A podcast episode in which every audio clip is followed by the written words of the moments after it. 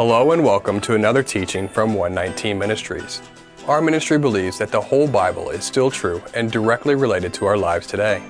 If you would like to know more about what we believe and teach, please visit us at testeverything.net. We hope that you enjoy studying and testing the following teaching.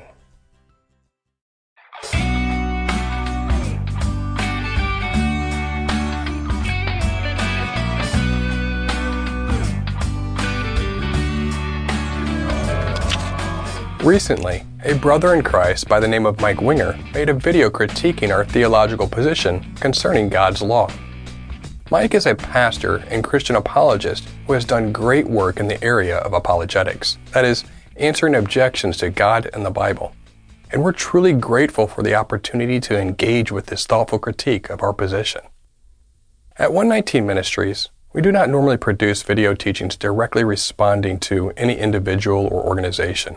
However, Pastor Mike spent a great deal of time expressing some concerns to 119 Ministries, and we felt as though that a kind and heartfelt response was appropriate, and perhaps beneficial to those interested in how we might respond to Pastor Mike's concerns.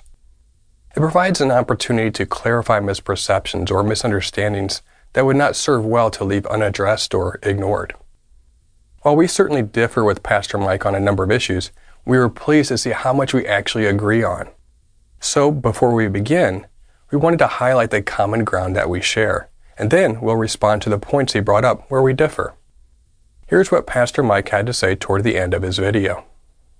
Hey, if you believe you're saved by faith alone, truly believe it, you're my brother and sister in Christ. I just think you got some theology wrong here.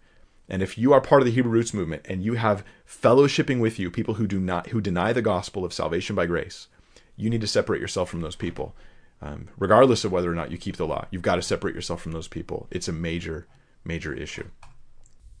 We want to thank Pastor Mike again for his reasoned arguments, and especially with the kindness in which he presented them.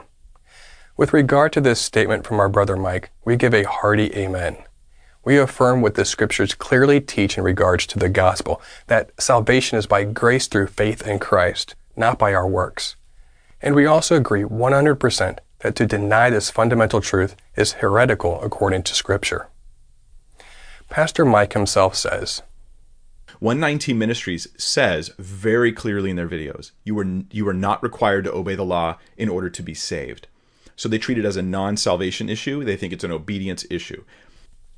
While Pastor Mike later goes on to say that he thinks we contradict ourselves on this point, which we'll address in a moment, we want to make this absolutely clear. Pastor Mike and 119 Ministries fully agree on salvation. Where we differ is what happens after one has entered the plan of salvation. Where we differ is our understanding of what it looks like for followers of Christ to live out the Word, or to walk as Christ walked, like John says. How are we, as followers of Christ, supposed to live? Is the law of God applicable to us today? And if so, what does that even mean? If you follow our ministry, you know that we take a different position than most Christians when it comes to observing certain commandments, such as the Sabbath or the dietary instructions found in Leviticus 11. We will discuss that a little later, but first we wanted to highlight a couple other areas of agreement. Toward the beginning of Pastor Mike's video, he stressed the fact that he loved the law of Moses, and he doesn't want to unhitch from it. He's not anti law, he says. It's wonderful to hear such positive affirmations from Pastor Mike towards God's law. We agree when he says that this debate is not about whether Christians are against God's law. The debate is concerning the application of God's law. We would submit that we are already largely in agreement with most Christians concerning the application of God's law. For instance, most Christians agree that we should be observing the law with regard to things like adultery, murder, stealing, caring for the widow and orphan, etc. All of that is part of God's law. Even those Christians who promote an anti law position don't really believe what they say. All faithful Christians believe we should obey God. The debate is over the extent of what that means. So, in a moment, we're going to quickly make a case for our position, and then after that, we're going to offer a rebuttal to some of the points of disagreement in the video. But first, a couple of things. Pastor Mike accused us of being emotionally manipulative in the particular teaching of ours that he critiqued, which was the Pauline Paradox series, part 1 Is the majority ever wrong? In our teaching, we made a few statements about how some Christians may feel like something is missing. Pastor Mike felt like those statements were too salesman and we were playing with people's emotions. This is an understandable criticism from his perspective. What we were referencing were the many discussions we have had with people as well as our own personal experiences. All of us at 119 Ministries have shared that same experience as well, because we also all once came from a mainstream Christianity perspective about God's law. After coming to a new appreciation for the Torah, these Christians, like ourselves, told us that they felt like they had found what they had been missing, that the Holy Spirit was leading them to this revelation. They told us how the scriptures had become much more alive, simplified, and meaningful. It is hard not to be excited about that, or at least comment on that pattern of experiences in our day to day exchanges with others. However, Pastor Mike's criticism is duly noted. We agree with him that we ought to base our theology on the truth of the scriptures, rightly interpreted, not on emotions. In fact, that is how the rest of the Pauline Paradox series continues, focusing on the scriptures. So as we proceed with this response, we're going to do our best to make a logical case based solely on the scripture. Pastor Mike also felt that we set up several straw man arguments in the way that we defined words like truth and the word. He accused us of reading our philosophy into the scriptures rather than letting the scriptures speak for themselves. Again, we appreciate Pastor Mike's criticism, and we're happy to leave that for our viewers to decide as we hope they too test everything and not rely on anything that any man says. Instead of quibbling over these minor points regarding our presentation from a past teaching, we're going to make a case based on a simple exegesis of the scriptures before giving our rebuttal to Pastor Mike's theological objections. That, of course, is the heart of the matter.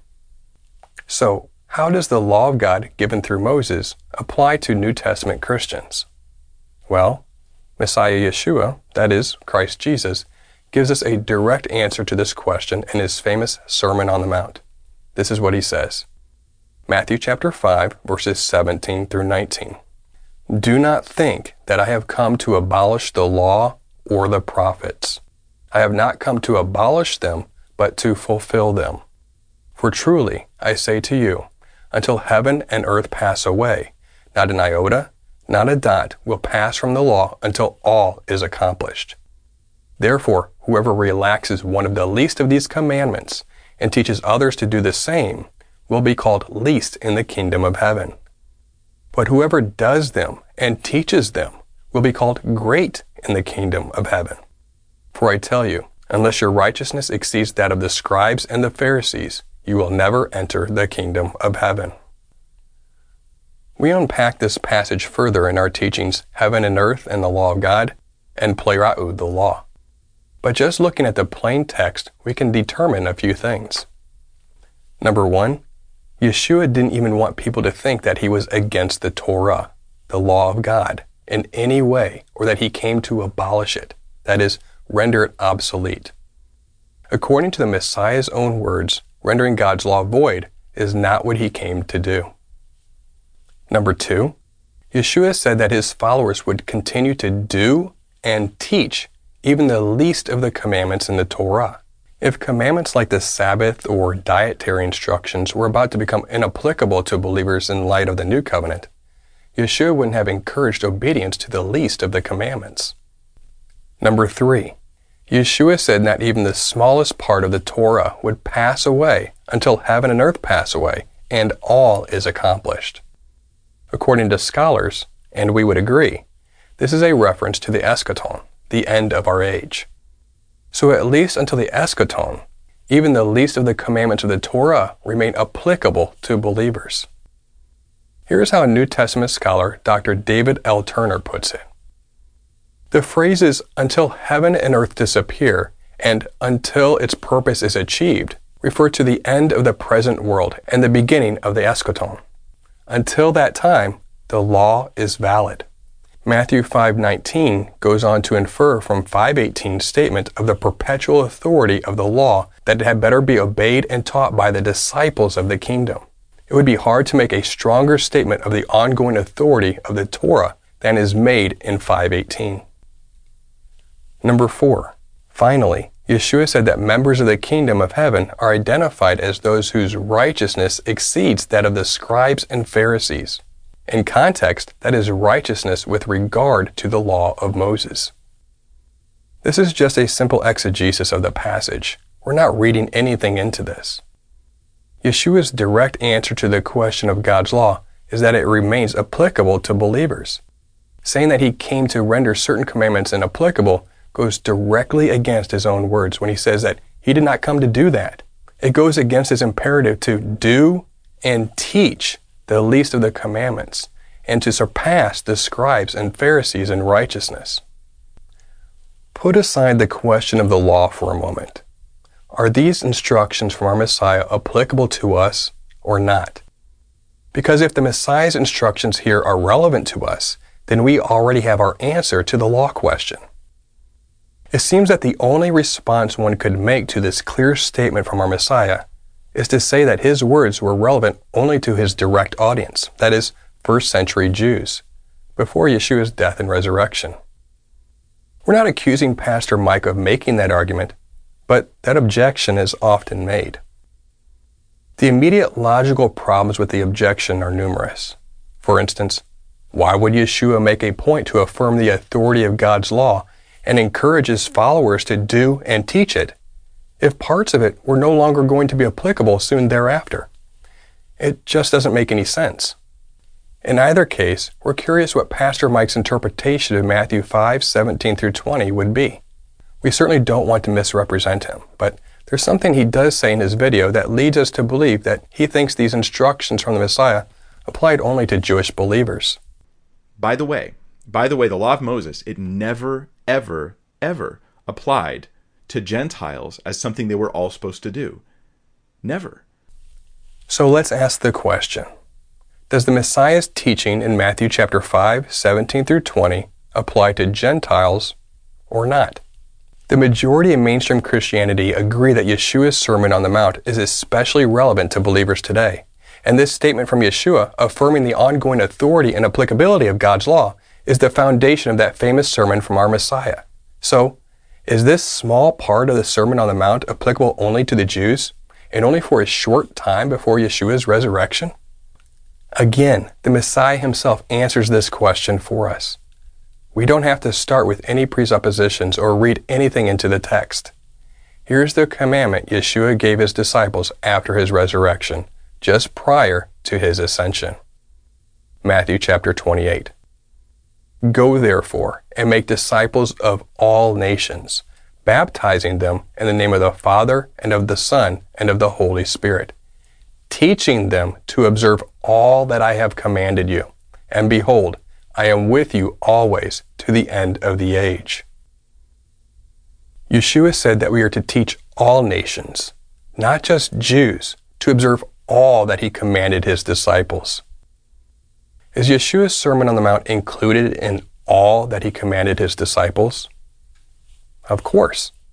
Therefore, Messiah's imperative to make disciples of all nations includes teaching them to do and teach even the least of the commands from the law. When we read the rest of the New Testament in light of these clear, unambiguous statements from our Messiah, we are not starting with our own philosophies or presuppositions as Pastor Mike asserts we are starting with a plain reading of Messiah's statements on the topic of God's law. Starting from that framework, we shouldn't be surprised when we see the apostles doing exactly what the Messiah commanded them, doing and teaching the law of God. In Acts chapter 2, we see the disciples celebrating the feast of Shavuot, which is consistent with the commandment. In Acts chapter 10, verse 14, several years after Messiah's resurrection, Peter declares he has never eaten unclean animals, showing his commitment to the dietary instructions in the Torah. In Acts 13, 17, and 18, over and over again, we see the apostles keeping the Sabbath every seventh day. In Acts chapter 20, verse 26, we see that Paul was so committed to keeping the feast days of the Bible that he was in a rush to make it back to Jerusalem to celebrate Shavuot. In Acts 21, 20 through 24, and Acts 24, verse 14, Paul defended himself against false accusations that he taught against the commandments of the Torah. In 1 Peter 1:16 Peter instructs Christians to be holy in accordance with the Torah, which he then quotes as the basis for his imperative. Interestingly, in the passages Peter quotes from, being holy is defined as including observance of the Sabbath, feast days, and dietary instructions. In 1 Corinthians 5 7 through 8, the Apostle Paul instructs Christians at the Church of Corinth in how they ought to observe Passover and unleavened bread. And it is interesting to note the Church of Corinth was made up primarily of Gentile believers. But wait, there's more. The New Covenant writes God's law on our heart through the work of the Holy Spirit according to Jeremiah 31:33 and Ezekiel 36:26 through 27.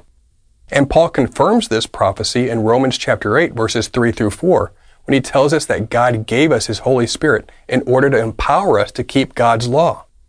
So walking according to God's Holy Spirit, according to Paul, causes us to obey God's law. Interestingly enough, Paul is simply teaching exactly what the prophet Ezekiel teaches in Ezekiel 36, 26 through 27. There are many more examples we can give, but again, the plain reading of all these passages confirms our position. There's no reason that the apostles would continue to do and teach the Sabbath and feast days and dietary instructions if those commandments became inapplicable to Christians. That's not to say that there aren't confusing passages on this topic that seem, on the surface, to conflict with our view. But when we take a closer look at those passages, in light of what we just established, it's easy to see how everything is in harmony. As we demonstrate in our teachings on Romans, Galatians, Colossians, and so forth, the apostles never taught that these commandments from God's law are inapplicable to Christians. Just the opposite, in fact. As we move forward, we're now going to offer a response to Pastor Mike's specific theological objections to our position. The first point we're going to address is his comments on Hebrews 7. Here's what he says. But Hebrews 7, verse 11, it says, Now if perfection had been attainable through the Levitical priesthood, for under it the people received the law. Oh, I should uh, put it on your guys' screen as well. Oh, I did. Good. Um, okay, if perfection had been attainable through the Levitical priesthood, for for under it the people received the law, what further need would there have been for another priest to arise after the order of Melchizedek rather than one named after the order of Aaron? Now here's the logic. This is I love this book. Hebrews is great. The logic is is is thoughtful though. It's not simplistic, it's thoughtful. He's saying in Psalm 110, long after the Levitical priesthood is given, there's a prophecy about a future priesthood. And so he's like, hey, if the Levitical priesthood was doing the job, if there wasn't going to be a change of the priesthood, then there'd be no prophecy of a whole different kind of priesthood. You are a priest forever after the order of Melchizedek. I have a whole video on that. You should check it out. It's really good. Um, but that's that's what he's doing. Hebrews is not saying here's my new teaching. Hebrews is saying here's the old teaching. It's always been this way. And then he goes on. So after he's established the idea that there's a new priesthood coming, verse 12 he says, "For when there's a change in the priesthood, there's a, there is necessarily a change in the law as well. For the one of whom these things are spoken belonged to another tribe from which no one has ever served at the altar."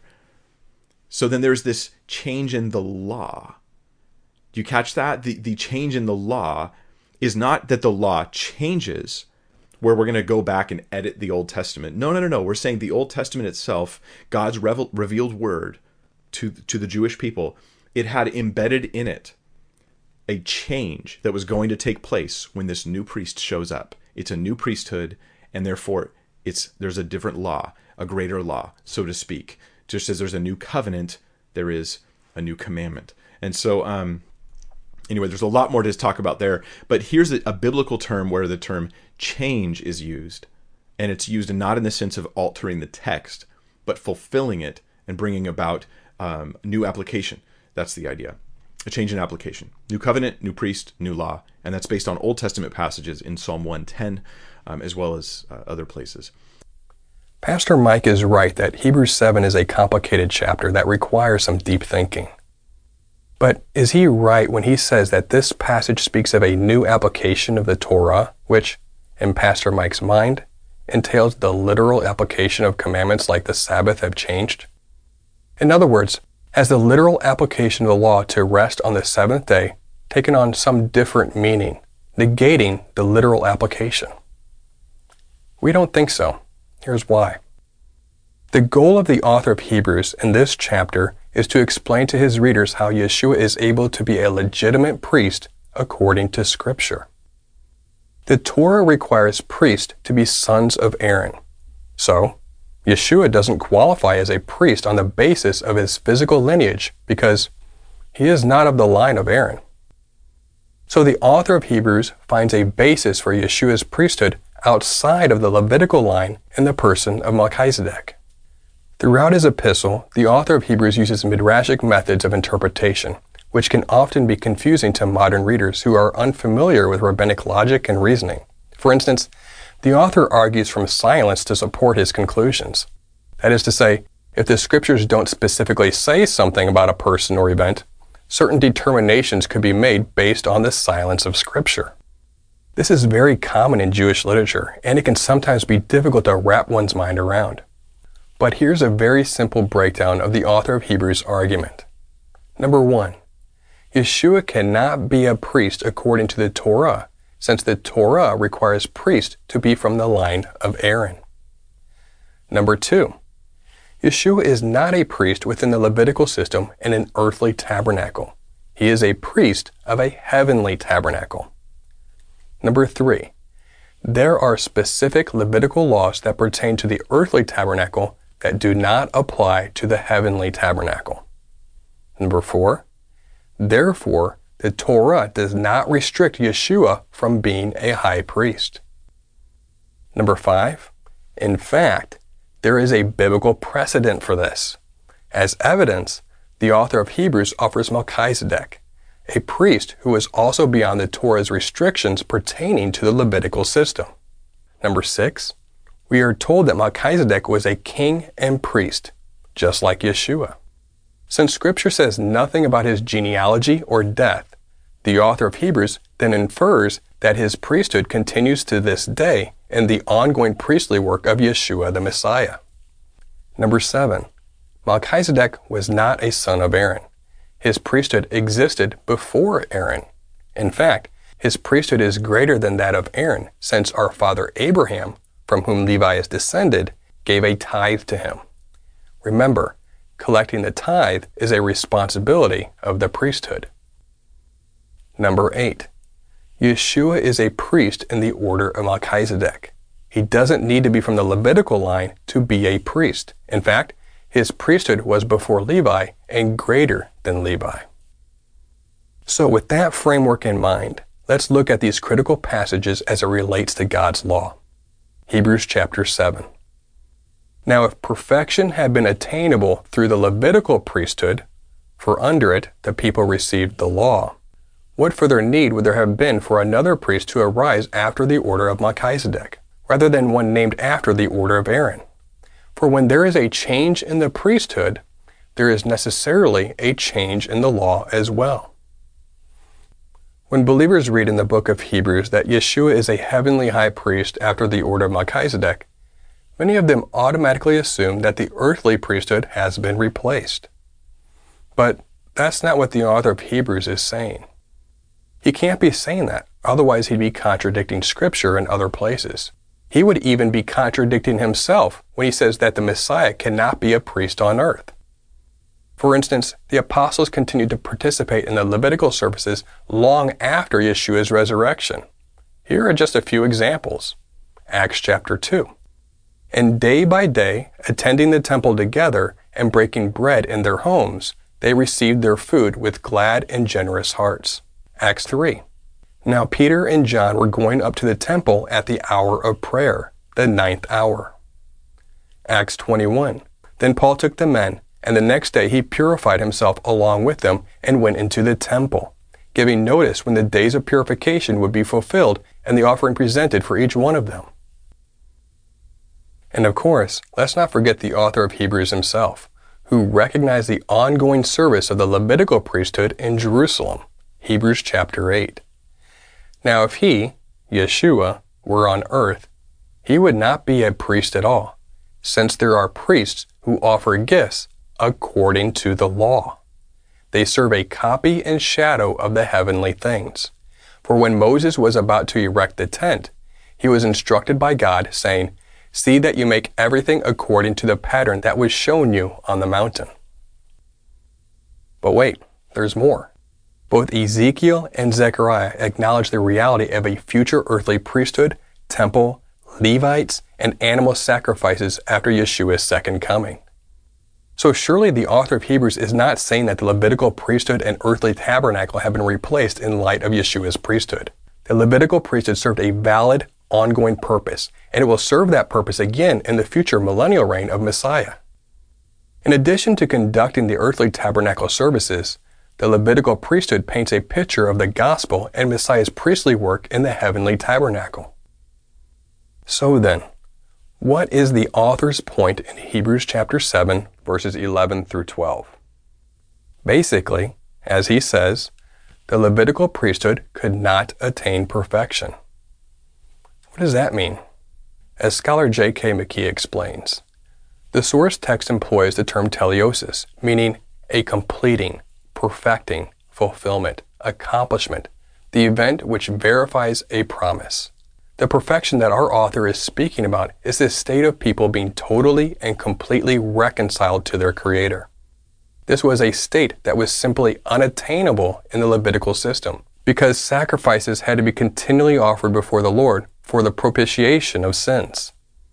This does not necessarily make the Levitical priesthood bad or even imperfect, because the Levitical priesthood was surely given and established by a God who is perfect. It does, rather, make the Levitical priesthood incomplete and unable to bring about the complete perfection that is to be established in the lives of God's people. The sons of Aaron are human. Therefore, they have weaknesses. They sin. They grow old. And eventually, they die, which means they cannot continue their duties. The earthly priestly system is made up of sinful humans whose sacrifices, which are made year after year, cannot fully reconcile mankind to God. Only a sinless and immortal heavenly high priest can accomplish this. Yeshua is that heavenly high priest of a greater and perfect priesthood, and he is the only one who can truly make atonement and reconcile us to God. The Levitical priesthood is the shadow that points to the reality. It's a symbol, but the fact that it serves as a symbol does not take away from its value and purpose. To make a comparison, the same could be said about things like baptism. Baptism is merely symbolic of deeper spiritual truths about the gospel. But no Christian believes that this symbol is worthless or should be discarded. Pastor Mike believes that with the establishment of Yeshua's heavenly priesthood comes a different law, a greater law, he says. But the author of Hebrews doesn't say that. First, such an interpretation is impossible since the author twice appeals to the prophecy about the new covenant, which he writes the Torah on the hearts of God's people. If the Torah is now replaced, then why does the author affirm the prophecies about it being written on our hearts? Moreover, even if we assume that this passage is saying that the sacrificial system has been replaced, it still wouldn't follow that commands like the Sabbath, feasts, and dietary instructions have been replaced. That would be an overstatement, since the context is dealing only with the priesthood, not the rest of the law. Evangelical Old Testament theologian Walter Kaiser agrees. It would be wrong to think that just because the sacrificial system had been replaced, therefore the whole law, including the moral law of the Decalogue, the holiness code, had likewise been superseded and replaced. Even if we grant Pastor Mike's premise that the Levitical priesthood has been replaced, his conclusion that literal commands like the Sabbath have been replaced with a different application simply doesn't follow. But again, there's no reason we should even grant Pastor Mike's premise since the author does not say that the Levitical priesthood has been replaced. Think about it. The very fact that the author of Hebrews makes it a point to explain how the Messiah could be a legitimate priest makes sense only if he considers the Torah to still be applicable to all in the faith. In summary, the author's argument in Hebrews is that the Levitical laws do not restrict Yeshua from being a priest, since Yeshua is not a priest on earth. Because he is not a priest on earth, the laws governing the earthly priesthood do not apply to Yeshua's priesthood in the heavenlies. Remember, there's a difference between the earthly and heavenly tabernacles. The earthly tabernacle functions as a symbol pointing to the heavenly tabernacle. Yeshua's priestly work within the heavenly tabernacle works within a different system than the Levitical system. Being from the tribe of Levi is a requirement to serve in the earthly tabernacle, but it is not a requirement to serve in the heavenly tabernacle. The primary qualification to serve in the heavenly tabernacle, according to the author of Hebrews, is the power of an indestructible life. And of course, Yeshua, following his resurrection, now meets that qualification. Thus, the author of Hebrews explains to his audience that Yeshua can be our great high priest, despite not being descended from Levi, because he's a priest of a different priesthood, and thus there is a different law, or change of the law, as the author puts it, governing the heavenly tabernacle when compared to the law that governs the earthly tabernacle. But the law governing the earthly tabernacle is still in force on earth. That's why the author of Hebrews says in chapter 8 Now, if he, Yeshua, were on earth, he would not be a priest at all, since there are priests who offer gifts according to the law, Torah. Just to drive this point home, here's an analogy that might help us better understand what Hebrews 7:12 is saying. There are different laws governing civil leadership depending on the country. For instance, if someone living in the United States were an immigrant from Canada, they would not be allowed to become President of the United States. Why? Because the law governing the office of the President of the United States requires you be a natural born citizen. But if that same person moved to Canada, they would not need to be a natural born citizen of the United States to enter into the office of the Prime Minister. It's a different office of civil leadership in a different location. Canada's requirements are different than America's requirements. Thus, in this case, when there is a change in the office of civil leadership, there is a change in the law governing civil leadership. Notice the parallel of wording in Hebrews chapter 7 verse 12 pertaining to a different priesthood in a different location. What does that mean? America's law for the office of the president does not apply to a citizen of Canada. However, the same citizen moving back to Canada does not change the law of America. It just means that the law of America, as it pertains to the presidency, does not restrict a citizen of Canada as it pertains to the office of Prime Minister. In the same way, there are different priesthoods and thus different criteria for being a priest depending on which priesthood you're part of. If Yeshua were on earth, he would not be allowed to be a priest without being a son of Aaron. But if he ascended into heaven to represent the heavenly tabernacle, he would not need to be a son of Aaron to be a priest. It's a different priesthood in a different location. Thus, when there is a change in the priesthood, there is a change in the law governing the priestly office. Why? Because the priesthood locations are different. What does that mean? The earthly priesthood's laws don't apply to a priest in the heavenly tabernacle. However, Yeshua's position as priest in the heavenly tabernacle, of course, does not change the law of the earthly tabernacle. It just means, as a priest in the heavenly tabernacle, Yeshua is not restricted by the laws of the earthly tabernacle. Obviously, with the destruction of the temple in 70 AD, there is no way for the earthly priesthood to properly function in Jerusalem right now. But according to biblical prophecy, after Yeshua returns, that priesthood on earth will be reestablished, as we explained earlier. Both priesthoods, the heavenly and the Levitical, are valid and can even function simultaneously, since each applies to different office parameters. The author of Hebrews makes that very point by stressing the fact that there are already priests on earth who function according to the Torah. So Pastor Mike's conclusions based on Hebrews 7 have some obvious problems. While not intentional, and we mean this with all due respect, he makes both of the author of Hebrews and Scripture itself contradict themselves. The interpretation that we've just given is much more consistent within Hebrews and the rest of Scripture. The author of Hebrews clearly affirms the ongoing authority of the law as being written on our hearts through the new covenant. And he affirms the ongoing service of the Levitical priesthood along Messiah's heavenly priesthood. One does not replace the other. The earthly served and will serve again as a symbolic shadow of the heavenly reality. Let's move on to Pastor Mike's next objection. Everyone, including Pastor Mike, agrees that believers shouldn't practice sin. That's not to say that we'll be completely sinless in this life, but followers of Messiah will strive to live a life that is characterized by obedience to God. But we apparently have some differences with Pastor Mike when it comes to what sin is. We've proposed in past videos that sin is clearly defined in places like 1 John 3 4 as transgression of God's law.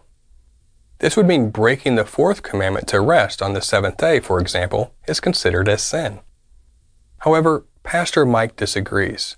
He interprets 1 John 3 4 differently. Here's what he says.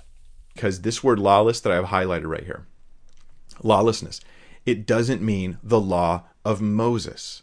That's why it's not translated. Sin is breaking the law of Moses because that's not what it means. It's a word nomos. It just means or anomos. It's it's the negation of the law.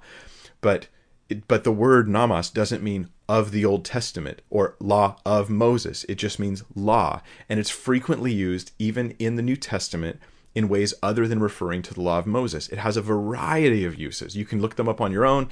There's a variety of uses here, but in order for the um, the Hebrew roots movement, you know, to kind of be correct here, they have to take one usage and act like it's the only use.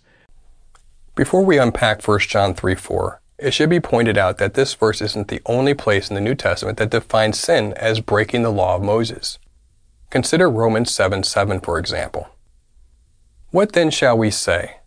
That the law is sin? By no means. Yet, if it had not been for the law, I would not have known sin, for I would not have known what it is to covet if the law had not said, You shall not covet. Here, Paul is clearly referring to the law as given through Moses. Nobody disagrees with that. Paul then references a particular commandment that he read from the law of Moses You shall not covet. And he recognizes that he came to know what sin is as a result of reading the commandment in the law. Paul recognizes that coveting is a sin because the law says not to covet. Romans 3:20 is another verse that defines sin in relation to God's law.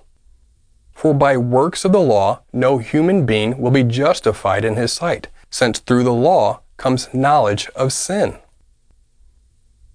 Again, the Torah reveals the sinfulness of man. It defines God's standard of right and wrong. And so we come to knowledge of sin through God's law. So even if Pastor Mike is right about 1 John chapter 3 verse 4, he still has Romans chapter 3 verse 20 and Romans chapter 7 verse 7 to contend with. But let's look at 1 John 3 4 for a minute. First, lawlessness is anomia in the Greek, as scholar Tim Hegg points out. John makes it clear to us that sin is defined as lawlessness. This Greek word, anomia, is the word regularly used to translate the Hebrew word Torah in the LXX, the Septuagint, with a prefix alpha which is the equivalent to our English prefix un in a word like unlawful. Thus, anomia could just as accurately be translated into English as no Torah, in the sense of against Torah or negating Torah. The attempts of some to interpret anomia as, in a general sense, unwillingness to submit to law disregards the obvious use of the term throughout the LXX, a use which must be taken into consideration when seeking to know how the word is used in the apostolic scriptures. Pastor Mike's complete dismissal of even the possibility that this verse is in reference to the Torah is without basis. When we just look at the words themselves in this verse and how they're used, there is plenty to warrant interpreting this verse to be in reference to God's law given through Moses. In fact, that would appear to be the most obvious conclusion. Pastor Mike later explains what he thinks 1 John 3 4 means. Here's what he says. In 1 John chapter 3, verses 23 and 24, it will tell us exactly what John meant when he talked about obeying his commands. And this is the commandment that we, that ye that we believe in the name of his son Jesus Christ and love one another just as he commanded us. That's the commandment. I believe in him and I and we love one another. So this is the commandment John's writing to you. It's not the old law of Moses being recommanded to the rest of the world uh, in the name of Jesus Christ. Rather, it's love and faith. Faith and love. This is this is the commandment. It's very simple. Um, but if you assume lawlessness means rejecting the law of Moses, instead of looking at it in context and realizing this lawlessness is just talking about general unrighteousness, general living a life that you're not yielded to the goodness and, and righteousness of God, um, then, you're going to create the problem, uh, but not not from a, a study of the text. Pastor Mike has created what is called a distinction without a difference here. He dismisses the plain reading of the text in 1 John 3 4 and defines lawlessness as just a general unrighteousness. But he doesn't really substantiate that as something separate from God's law. God's law defines righteousness and unrighteousness as we showed earlier. Righteousness means following the Torah, following the right ways of God. Pastor Mike seems to be imposing his own understanding of righteousness onto the text rather than letting Scripture interpret itself. Pastor Mike then points to 1 John 3 23 through 24 and he suggests that John is simply telling his readers to obey the commandment to love each other in some general sense. This, again, is a distinction without a difference. God's law commands us to love our neighbor.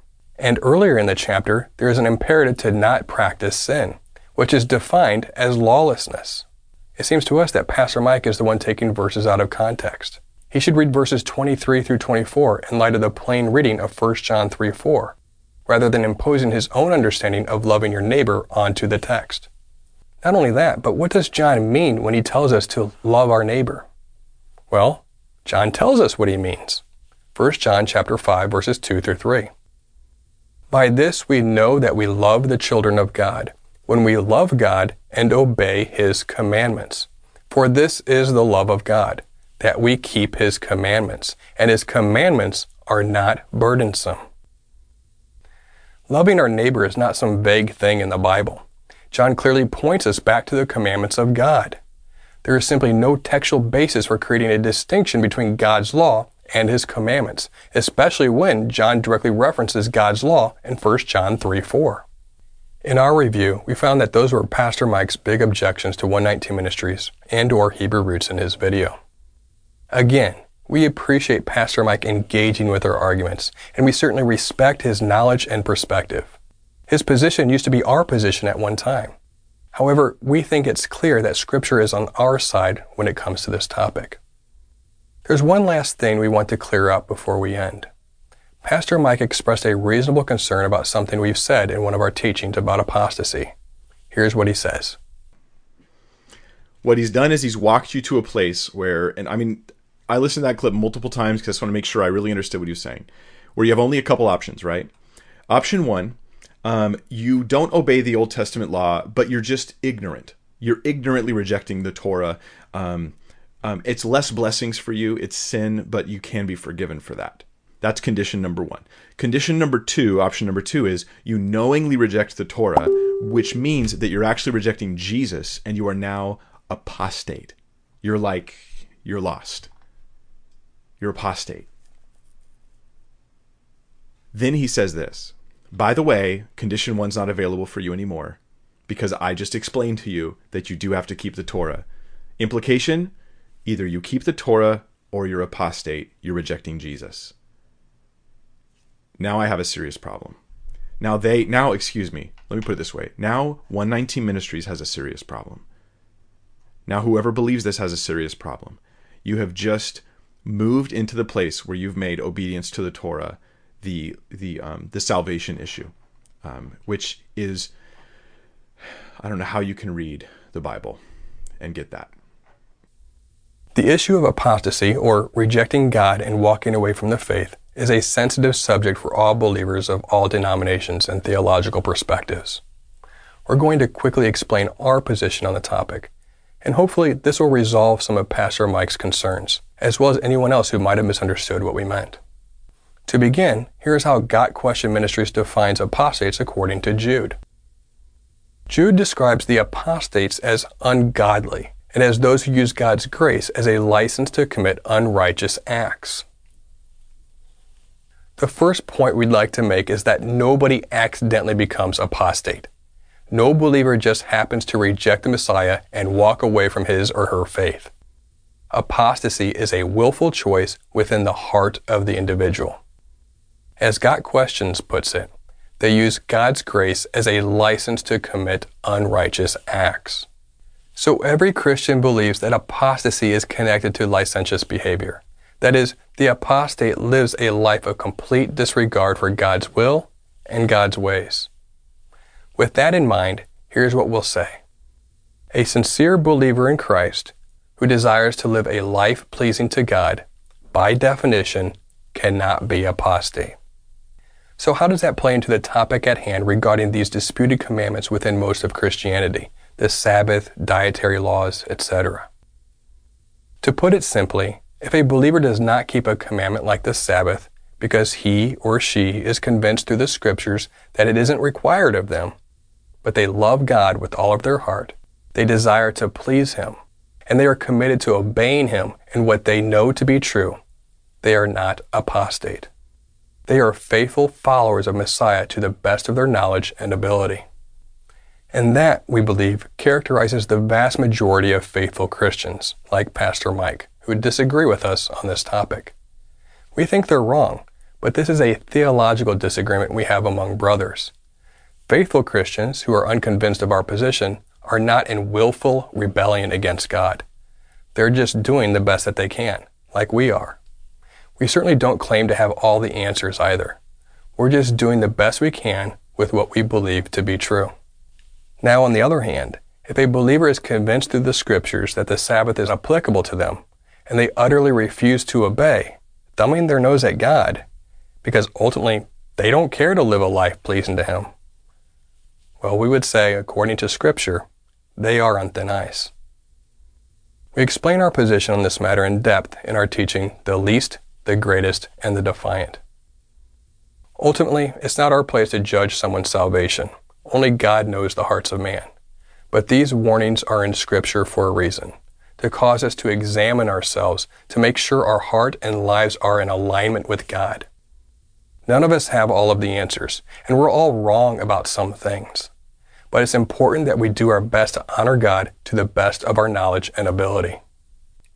Once again, we want to thank Pastor Mike for engaging us on this important topic.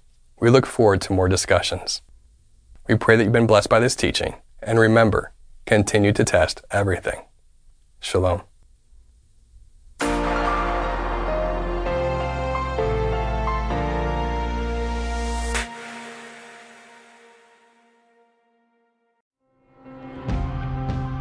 It is because of you, our generous supporters, who make it possible to offer these high quality teachings completely free of charge.